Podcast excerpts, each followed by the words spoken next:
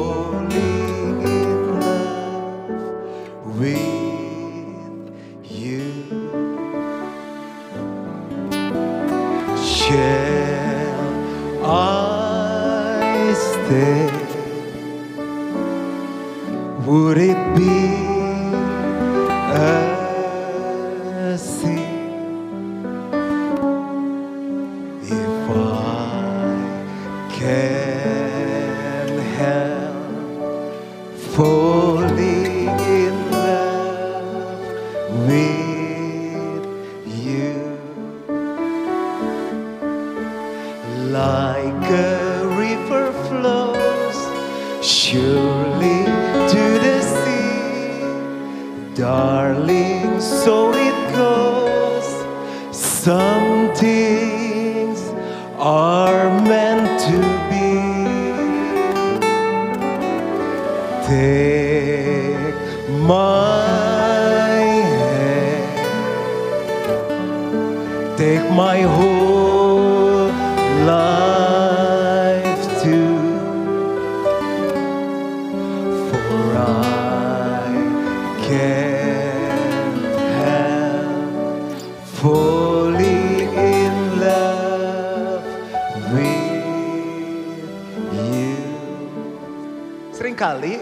kita tuh keluarga, tapi udah dingin, beku, kaku, bau, nggak ada lagi romantisme, nggak ada lagi romansa, yang ada cepetan loh.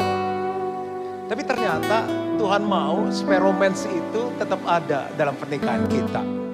Jadi hari ini kalau kita datang dengan pasangan suami istri atau anak orang tua, adik kakak, boleh nggak gandengan tangan atau rangkul pasangannya? Terus gimana kalau kita nyanyi sama-sama di kebaktian yang paling hot ini? Like a river flow surely to the sea. Darling, so it goes. Some things are meant to be.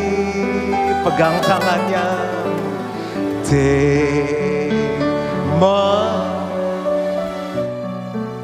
Mana suaranya GB Gilgal? Tuhan, biar kami jatuh cinta lagi.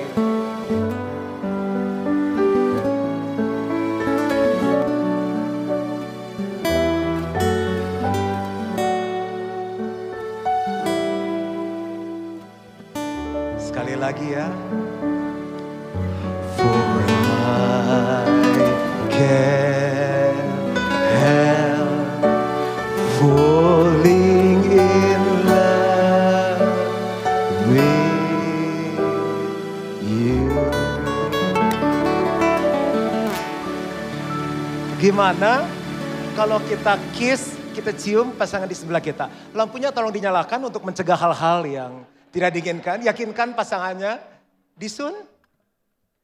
Take my hand. Take my whole life to Gilgal for us.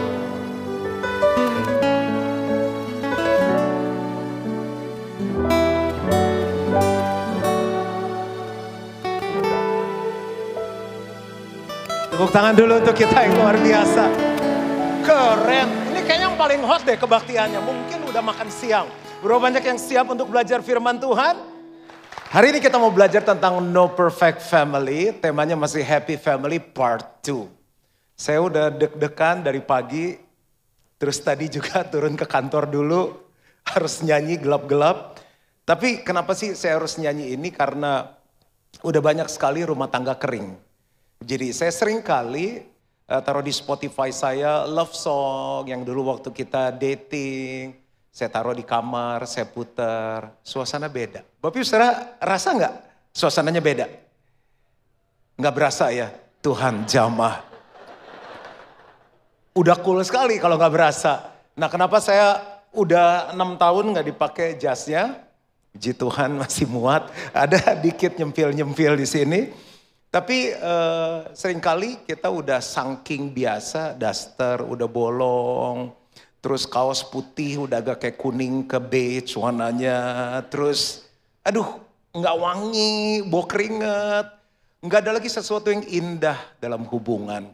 Sekali-kali boleh dress up, pergi makan berdua, nggak usah pakai jas, kemeja, rapi, gitu loh kok.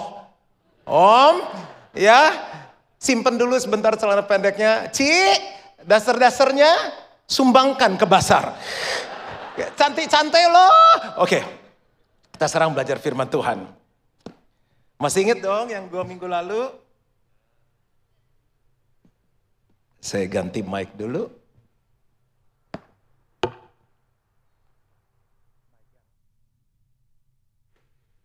Tes, mic ini urapannya untuk khotbah, ini untuk nyanyi. Yang pertama yang kita belajar adalah happy family is fun. Jadi keluarga yang bahagia itu ceria, playful, nggak serius, ada mainnya. People don't remember what you say, but they remember how you made them feel. Orang mungkin lupa, nggak ingat apa yang kita ngomong, tapi bagaimana kita membuat mereka mengalami sesuatu, merasakan sesuatu, itu yang mereka kenang dari hidup kita. Mari kita lihat video berikut ini. Tepuk tangan sama-sama.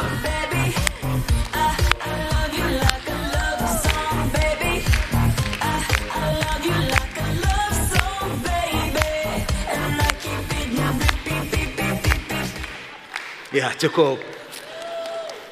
Nanti yang nonton di YouTube bingung tadi udah lagu Elvis Presley, sekarang lagu ini. Oke, ini cuma contoh aja. Kan fun. Nggak harus amit, nggak apa-apa. Cuma ngasih tahu aja, family harus fun. Dari tepuk tangannya saya udah bisa tahu skala fun di dalam rumah tangga Bapak Ibu Saudara. Yang kedua, happy family encourages growth. Keluarga yang bahagia itu saling mendukung untuk pasangannya, keluarganya bertumbuh. Never stop growing. If we are not growing, we will be a boring family. Jadi jangan pernah berhenti bertumbuh. Kalau kita nggak bertumbuh, kita akan menjadi keluarga yang membosankan. Jangan lupa tanggal 12 minggu depan saya janji sesuatu untuk Bapak Ibu Saudara. Nah sekarang kita mau masuk dua poin.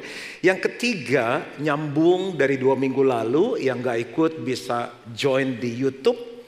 Happy family protects each other. Keluarga yang bahagia itu saling mendukung, saling melindungi satu sama lain. Oh, wow. Matius 5 ayat 45 karena dengan demikianlah kamu menjadi anak-anak Bapamu yang di surga yang menerbitkan matahari bagi orang yang jahat dan orang yang baik dan menurunkan hujan bagi orang yang benar dan orang yang tidak benar. Jadi orang baik, orang jahat, orang benar, orang tidak benar mengalami teriknya matahari dan basahnya hujan. Jadi kita sebagai keluarga harus mengenakan raincoat ini, jas hujan ini untuk melindungi keluarga kita apa pun kita harus lakukan karena dua sudah menjadi satu. Suami dan istri sudah menjadi satu. Kata lain dari melindungi adalah mengutuki, menyalahi, syukur lu. Kan, coba bilang sama-sama dua tiga. Kan, mami udah bilang. Kan, saya udah bilang. Daripada kan, mendingan kita cari jas hujan apa pun untuk melindungi. Saya baru ngerti ini berfungsi waktu saya mulai naik Vespa. Teman saya ngasih. Nah, saya bilang ngapain jas hujan pakai perlu tiga kali saya tolak akhirnya saya terima ternyata benar masuk musim hujan wah kita kebasan sampai sepatu celana nah waktu saya pakai berikutnya jauh lebih aman walaupun masih ditemani tolak angin tepuk tangan dulu untuk teman kita yang luar biasa bilang dulu sama sebelah kita harus jadi jas hujan untuk keluarga kita. Tapi yang salah dia pastor. Nggak apa-apa jadi jas hujan. Kan dia keluarga kita emang dia musuh kita. Pengkhotbah 4 ayat 9 sampai 10, berdua lebih baik daripada seorang diri. Karena mereka menerima upah yang baik dalam jeripaya mereka. Ayat 10 kita baca sama-sama 2 3 karena kalau mereka jatuh yang seorang mengangkat temannya tetapi why orang yang jatuh yang tidak mempunyai orang lain untuk mengangkatnya. Ada tiga badai dalam keluarga. Kenapa happy family harus menjagai, melindungi satu sama lain. Kita nggak pernah ngundang badai, badai itu datang sendiri. Yang pertama yang namanya perubahan, change. Misalnya perubahan dalam ekonomi. Ada saatnya kita dalam keadaan baik, ada saatnya lagi sepi tokonya. Penjualan turun. Bisa nggak terjadi? Bisa. Keluarga kami dipanggil Tuhan lewat sebuah krisis ekonomi. Saya harus belajar jualan, kita mau apa-apa harus doa, kita harus pindah ke sebuah rumah yang gak ada isinya apa-apa. Bayangin kalau satu sama lain nggak saling melindungi, saling menyalahkan, saling menuduh. Ini bisa terjadi. Tapi sering kali juga bukan dalam keadaan down, orang itu terkena badai, justru yang dari dari nggak punya apa-apa, naik, naik, naik, naik, ah, saat punya segala macam sesuatu, badai bisa terjadi nggak? Bisa. Suaminya diculik. Sekarang kan eh, selingkuh bukan hanya milik pria, udah emansipasi. Jadi ekonomi bahaya, kita harus jaga dalam keadaan kekurangan, dalam keadaan apa pun, dalam keadaan berkelebihan, kita harus saling menjaga satu sama lain. Nanti kita belajar cara menjaganya gimana. Lalu sakit. Saya ketemu keluarga yang istrinya tiba-tiba nggak bisa lihat terus buta. Sampai sekarang masih hidup suaminya harus tuntun dia. Mereka begitu baik sama kita. Ada yang tiba-tiba pasangannya stroke. Ada yang tiba-tiba pasangannya mengalami kelemahan dalam fisik. Nggak bisa berfungsi. Bisakah kita bertahan seumur hidup kita? Saya pernah ngalami, dokter bilang gak ada harapan, sudah koma, udah gak sadar, itu badai bagi papa mama saya. Papa saya pernah kena jantung penyempitan 98 persen, 97 persen, 95 persen. Saya baru landing di Los Angeles itu tahun 98, harus cari pesawat penuh satu malam, besoknya flight kembali ke Singapura untuk temenin papa saya bypass. Papa saya udah dulu kan gak modern kayak sekarang udah bilang pokoknya kamu siap-siap kalau ada apa-apa kamu nanti, ya ampun itu umur berapa tahun 98, saya umur 13 atau 14 ya. 98 itu 2008, 2018, 2023. 25, oh 25 tahun udah gede rupanya. Wah itu lemes. Lemes sekali. Mama saya saya pernah lihat berapa kali sakit, gak bisa bangun. Pernah waktu kecil jatuh di kamar mandi. Banyak badai. Tapi kita harus melindungi satu sama lain. Lalu apalagi siklus. Setiap kita ngalami siklus. Anak-anak waktu kecil, ah, lucu, lucu, imut-imut. Begitu agak gede, ih masa amit-amit itu kan hadiah dari Tuhan.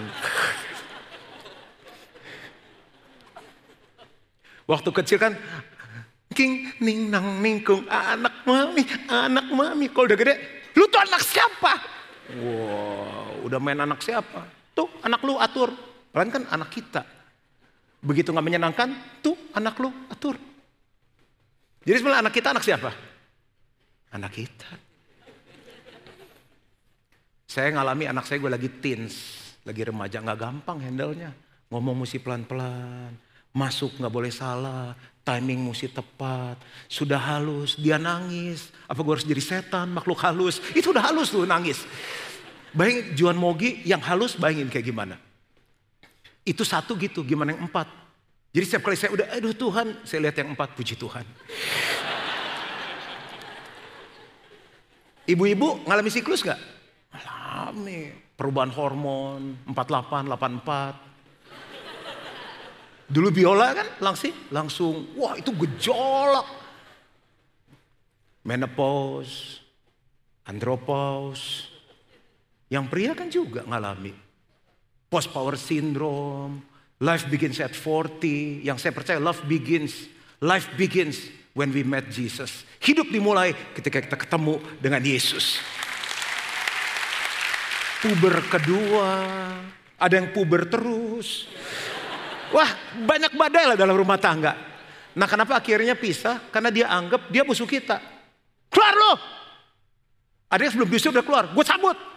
Jadi udah sama aja, ingat kita keluarga harus saling melindungi. Jadi yang pertama apa? Perubahan, itu badai. Nah yang kedua, badainya adalah input berbahaya. Dangerous input. Apa aja tuh? Pergaulan. Dengan siapa kita main menentukan siapa kita. Walaupun dengan berat badan saya yang bertambah, saya nggak menyalahkan teman-teman saya. Itu tanggung jawab berhenti di sini. Contoh ya di investasi. Temannya ngomong, oh ini cepet cuan nih, gini, gini, rame-rame seru kan. Istri saya bilang, kamu kalau udah rame-rame makan, saya, aku cuma bisa ngeliatin aja. Aku mau tegur, aku hormatin kamu sebagai suami. Kalau sendiri saya bisa tahan diri, tapi kalau rame-rame suka nggak tahan. Nah di investasi suka gitu. Ikut cuan ya, cuan gede ya. Kalau punya uang kan ada uang dingin, uang panas, ada uang simpenan buat uang soal dipakai juga. Jadi menurut saya kita harus saling menjaga. Ibu-ibu ngomong sama suami nggak apa-apa. Wah dibentak pak, bapak nggak tahu. Eh suami saya kalau ngomong yang penting ngomong bu. Nanti biar roh kudus yang mengingatkan dia. Pak, kalau saya sih kurang serak ya. Saya feelingnya nggak enak sama orang itu. Atau pak kayaknya ini bukan momennya deh. Ah kamu ntar gue kalau dapat kamu seneng kan beli tas kan gitu. Gak apa-apa, mau dimarahin gak apa yang penting sudah ngomong. Nah akhirnya bang gagal. Ibu-ibu ngomong apa sama suaminya? Kan hari ini dikubur di gedung ini dalam nama Yesus. Oke kejadian gagal. Sekarang ibu-ibu ngomong apa? Eh, dikubur digali lagi. Kubur jangan digali lagi ulang. Suaminya gagal dia pulang ke rumah. Ibu-ibu ngomong apa? Udah dikubur nggak boleh digali lagi.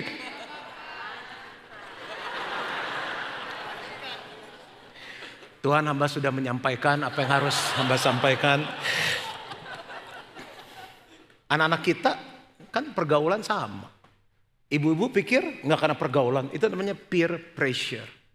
Semua udah pakai itu lupa, semua udah pakai itu. Mau kenapa? Anak-anak kita juga tekanannya berat. Di beberapa negara WC udah tiga sekarang, laki, perempuan dan itu. Beneran kan saya pelayanan. Jadi ini bisa jadi badai. Apalagi games. Bapak ibu, oma opa tahu nggak anak kita mainin games apa? Kita nggak tahu. Banyak yang ngeri. Orang video porno aja udah dalam bentuk games kok sekarang. Kok tahu? Dari orang saya konseling. Many families are provided but not protected. Kita kasih, wah gadget, handphone dua, laptop terbaru, semuanya, sekolah luar negeri, luar angkasa. Tapi kita lindungi mereka enggak? Enggak ada yang kebal, pendeta enggak kebal, harus jaga diri kita. Wah tuh cowok-cowok tuh buaya lu bu. Bu, saya kemarin lihat video waktu si ini datang nih, coba tampilkan. Cewek-cewek, wah Wah, apa sih? Ini kalau saya zaman pacaran dulu ngejar cewek bareng dia, saya sih mundur cacian. Saya juga udah nyerah dulu. Gue cowok udah nyerah dulu. Luar, tampak luar, tapi kalau hati ya nggak tahu ya. Udah turunkan bahaya. Ini cuma contoh nggak ada yang kebal. Nah bagaimana melindunginya dari input berbahaya ini? ada dua. Yang pertama filter, yang kedua benteng. Coba bilang sama-sama filter, yang kedua benteng. Filter itu apa sih? Kebenaran firman Tuhan. Makanya anak saya dari kecil, dari masih lari-lari, terus saya cerita firman, terus saya cerita firman, terus.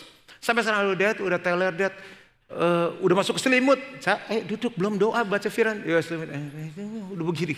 Tetap saya ngomong, saya, firman Tuhan ngomong gini. Saya masukin filter, saya masukin filter. Ke istri saya, saya sharing. Saya sharing setiap hari. Karena godanya setiap hari, filternya harus setiap hari. Yang kedua adalah benteng. Benteng kita adalah doa. Bu, kalau pas suami pergi, anak-anak pergi, ah bisa nyantai, drakor, tujuh seri. Sang goreng. Boleh nggak drakor? Boleh. Boleh nggak gajetan? Boleh. Arisan boleh. Siapa yang bentengi anak-anak dan suami kita di luar? Mereka keluar, dah mami, dah saya. Masuk kamar doa, Tuhan suamiku traveling tujuh hari. Aku nggak buta, aku pilih suamiku ganteng Tuhan. Banyak amoy-amoy yang cantik di sana, tapi kirim malaikatmu menjaga suamiku. Aku melepaskan roh takut akan Tuhan. Cukup itu roh takut akan Tuhan. Doa jangan salah Tuhan butakan mata suamiku. Jangan. Kasihan, kasihan suami-suami. Tuhan, anak-anakku dipertemukan dengan calon suami, calon istri yang terbaik tepat pada waktunya hanya datang dari Tuhan. Yang bukan dari Tuhan, jangan mendekat. Hindarkan dari gangguan obat-obatan, pergaulan bebas, pemikiran yang free thinker, apa aku tolak dalam nama Yesus. Dah, tutup, mandi, nonton boleh.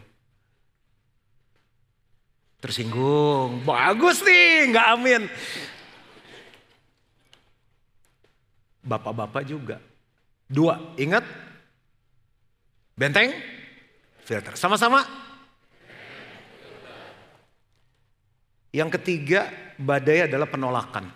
Ada dua yang orang takut dalam hidup. Yang pertama takut mati. Siapa di sini takut mati? Hebat. Oke, siapa yang yakin kalau mati masuk surga? Oke, kenapa ke surga? Enak, Ya kan? Enak mana surga sama bumi, dunia? Jawab dong, gak seru nih. Enak surga atau dunia? Yakin? Siapa yang mau cepet-cepet? Enggak kan? Takut, takut mati. Orang pesawat baru gue ini, Bapak kami di dalam surga dikuduskan. Udah, semua doa dia naikin. Yang kedua, takut tertolak.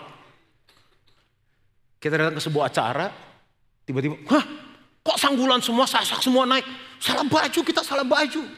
Ternyata tuh ada dua tempat pesta. Satu yang sasakan, satu yang santai. Kita takut yang kedua tertolak. Nah suami kita tuh ngalami penolakan. Nawarin dagangan ditolak. Marketing nawarin produk ditolak. Ngasih proposal sama bos ditolak. Tender ditolak sekali, puji Tuhan. Dua kali, puji Tuhan. Tiga kali, lemas. Pulang ketemu istri nggak ada benteng perlindungan.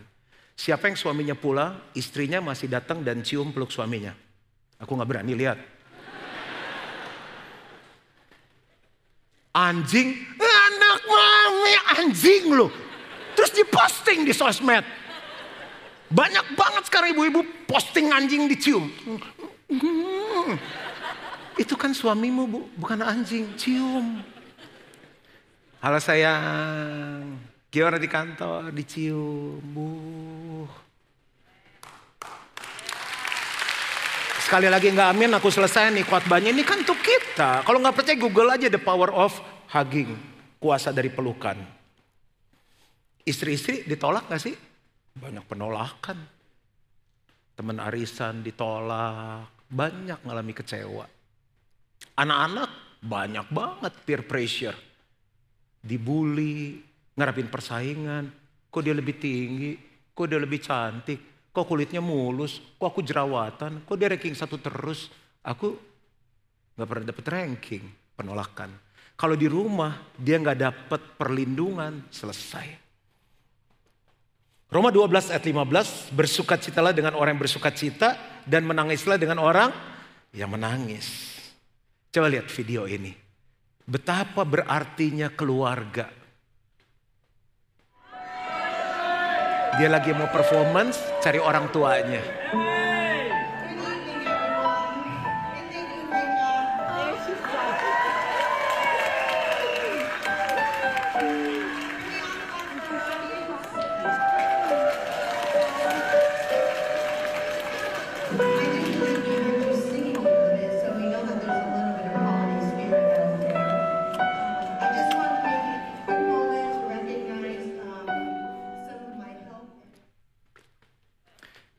Saya udah 14 tahun.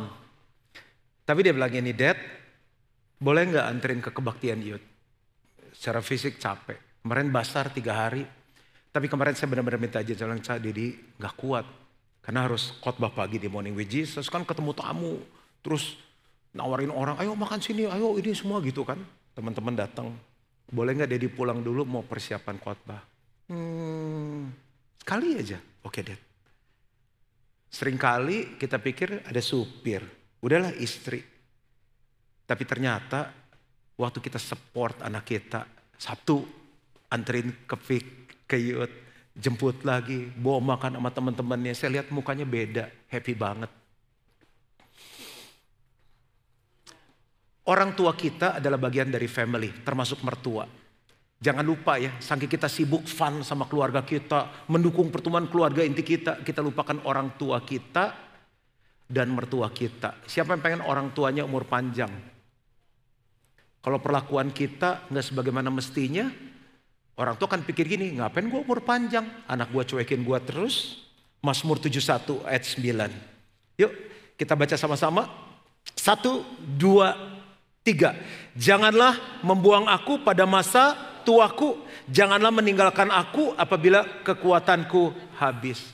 Sebisa saya, karena workload saya juga tinggi. Saya mau melayani orang tua dan mertua saya. Bawa berobat, temenin, main. Saya bawa apo saya di umur 90 berapa ya? 93 Apo pengen jalan-jalan, bosan di rumah. Sebelum pandemi dua kali saya bawa pergi. Ada beberapa cuplikan video yang sempat saya bikin. Berdua sama Apo tersayang. Apo uh, seneng nggak? Iya seneng. Seneng. Mau jalan-jalan sampai malam ya? Uh, mau. Mau. Ada diet nggak? Hah? Diet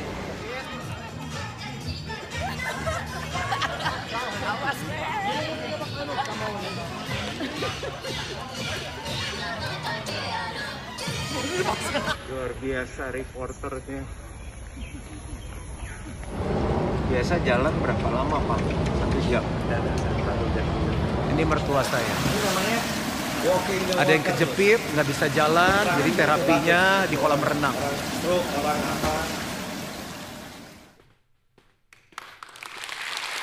Family is for life. Jangan tinggalkan orang tua kita di usia tua mereka. Dan saya tutup dengan ini yang terakhir. Happy family serves God and others. Keluarga yang bahagia itu melayani Tuhan dan sesama. Selalu tanamkan di hati kita kepada pasangan, kepada anak-anak kita. It's not all about you, about us. You are created by God for a mission. Jadi jangan apa-apa untukku, untukku, untuk keluargaku, keluarga inti, pasangan, anak-anak kita diciptakan oleh Tuhan untuk sebuah misi. Kisah Rasul 10 ayat 1 sampai 2 ada beberapa contoh keluarga di Alkitab. Di Kaisaria ada seorang yang bernama Cornelius, seorang perwira pasukan yang disebut pasukan Italia. Ia saleh, ia serta apa? Seisi rumahnya takut akan Allah. Ini harus jadi mimpi dari GBI Gilgal. Dan ia memberi banyak sedekah kepada umat Yahudi dan senantiasa berdoa kepada Allah. Saya ganti ya. Pinjam nama ya Pak Freddy ya. Di pantai Indah Kapuk ada seorang pebisnis bernama Freddy. Seorang bisnismen yang disebut juga pengusaha. Ia saleh, ia serta seisi rumahnya takut akan Allah. Dan ia memberi banyak sedekah kepada umat Indonesia. Dan senantiasa berdoa kepada Allah. Di rumah nanti saat teduh ganti namanya dengan nama kita. Seisi rumahku takut akan Tuhan. 1 Korintus 16 ayat 15 bukan sekedar beragama tapi menjadi pelaku firman. Ada suatu permintaan lagi kepadamu saudara-saudara, kamu tahu bahwa Stefanus dan keluarganya adalah orang-orang yang pertama-tama bertobat di Akaya. Stefanus dan keluarganya. Kalau saya ganti nama saya Juan Mogi dan keluarganya, Pak Freddy dan keluarganya. Gak apa-apa dari semua bersaudara kita yang duluan, gak apa-apa. Yosua 24 ayat 15 tetapi jika kamu anggap tidak baik untuk beribadah kepada Tuhan, pilihlah pada hari ini kepada siapa kamu akan beribadah. Allah yang kepadanya nenek moyangmu beribadah di seberang sungai Efrat atau Allah orang Amori yang negerinya kamu diami ini. Kita baca sama-sama dengan semangat suara keras dua tiga. Tetapi aku dan seisi rumahku kami akan beribadah kepada Tuhan. Kenapa banyak keluarga nggak happy? Karena fokusnya aku, aku, aku. Gimana aku bahagia, istriku bahagia, anak-anakku bahagia. Nggak akan pernah bahagia karena cuma Tuhan yang bisa buat kita bahagia. Bahagia adalah keputusan. Kami memutuskan untuk melayani Tuhan dan sesama saat kami hidupnya menurut ukuran dunia nggak bahagia. Nggak punya apa yang orang lain punya. Nggak pergi ke tempat yang orang lain pergi. Nggak punya apa-apa. We have nothing. Kita coba punya Tuhan. Justru dalam keadaan seperti itu kami putuskan melayani Tuhan dan orang lain. Sampai sekarang happy. Karena firman Tuhan bilang lebih berbahagia memberi daripada menerima. Kalau engkau sering ngalami, kayaknya kurang happy. Coba melayani Tuhan dan melayani orang lain. Gimana cara mulainya? Simple. Mulai saling memperhatikan dalam keluarga. Saya itu ditegur. Keluarga besar bilang gini. Punya Juan Mogi kayak punya presiden. Ulang tahun gak ada dia. Anniversary gak ada dia. Semenjak itu saya bertobat. Saya bisa perhatikan orang lain, tapi saya nggak perhatikan keluarga sendiri. Saya bilang sama sekretaris saya, setiap ulang tahun keluargaku dicatat. Kalaupun sampai nggak bisa, mepet sama libur anak, saya bilang, bisa nggak makanya kita tunda. Tapi hampir nggak paling 20% meleset. Salah jadwal bisa, saya bisa juga gagal kadang-kadang. Saling memperhatikan. Ada banyak orang ke orang lain care, ke keluarga sendiri nggak care. Dan yang terakhir, mau jadi happy family, mau keluarga kita melayani Tuhan dan sesama mulai dari teladan. Saya bisa ada sekarang ini karena ada papa mama saya yang memberi teladan. Papa mama bisa berdiri sebentar. Bolehkah kita kasih aplaus untuk mereka berdua? Nah, yang belum kenal ini papa mama saya. Thank you Pak, Ma. Mereka mengajarkan tentang dedikasi, tentang kemurahan hati, generosity, bagaimana melayani, bagaimana berdoa. Dan itu menjadi film yang saya lihat setiap hari. Dimulai dari kita. Rumah kita kecil, selesai kita diproses secara ekonomi. Saya tidur bertahun-tahun dengan orang narkoba. Orang berantem, suami istri dikejar, kita tidur satu kamar, tampung mereka. Bagaimana mereka melayani tamu-tamu, hamba-hamba Tuhan yang datang, bagaimana menolong orang, menolong tukang sayur di depan. Kalau masak gak pernah dikit, banyak bagi-bagi. Itu seperti film yang diputar. Di hati saya berpikir, orang lagi susah, bagi-bagi. Tapi sekarang saya mengalami, waktu saya bagi-bagi, lebih happy daripada menerima. Menerima happy nggak? Happy, munafik kalau enggak. Tapi ternyata memberi lebih happy. Di titik ini saat saya berbicara, saya ngalami keluarga saya happy. Karena ada Tuhan. Keluarga saya nggak sempurna. Saya setiap kali ada Q&A di seminar, tanpa rasa malu saya cerita apa yang terjadi di keluarga kita. Tapi karena saya melibatkan Tuhan, keluarga kita jadi happy. Tuhan yang sama yang membuat keluargaku bahagia, Tuhan yang sama membuat keluarga Bapak Ibu bahagia. Tuhan memberkati. Ajarilah kami ini saling mengasihi. Tangan pasangannya dipegang, orang tuanya dipegang, adik kakaknya dipegang. Ajarilah kasihmu ya Tuhan. Kasihmu kudus tiada batas Yuk sama-sama belajar katakan Ajarilah kami ini saling mengasihi. Ajarilah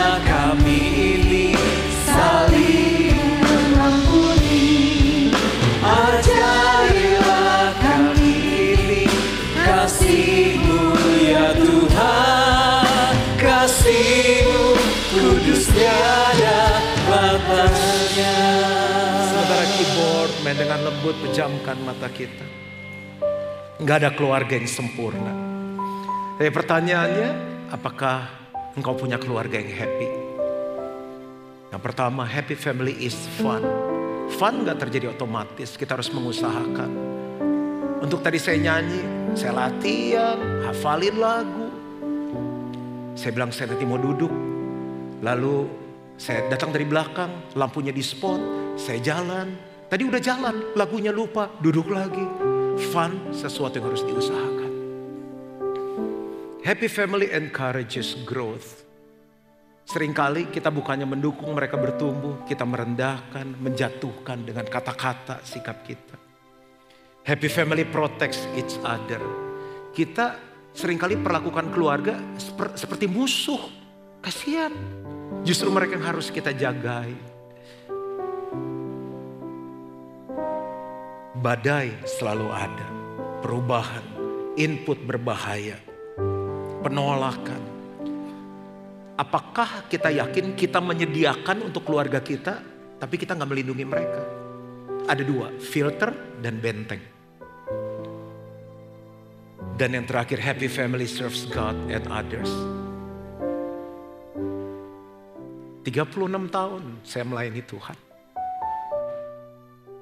Selalu happy. Mau happy? Mulai melayani Tuhan. Mulai melayani sesama. Kita akan melihat banyak keluarga yang jauh lebih susah dari kita. Berapa banyak yang mau membangun keluarga yang bahagia. Taruh tanganmu di dada. Dan jadikan lagu ini doa kita. Ajarilah kami ini mengasihi Tuhan aku berdoa yang di online, di onsite. Pulihkan setiap hubungan yang ada. Pulihkan setiap keluarga yang ada. Setiap celah yang terbuka ditutup oleh darah Yesus.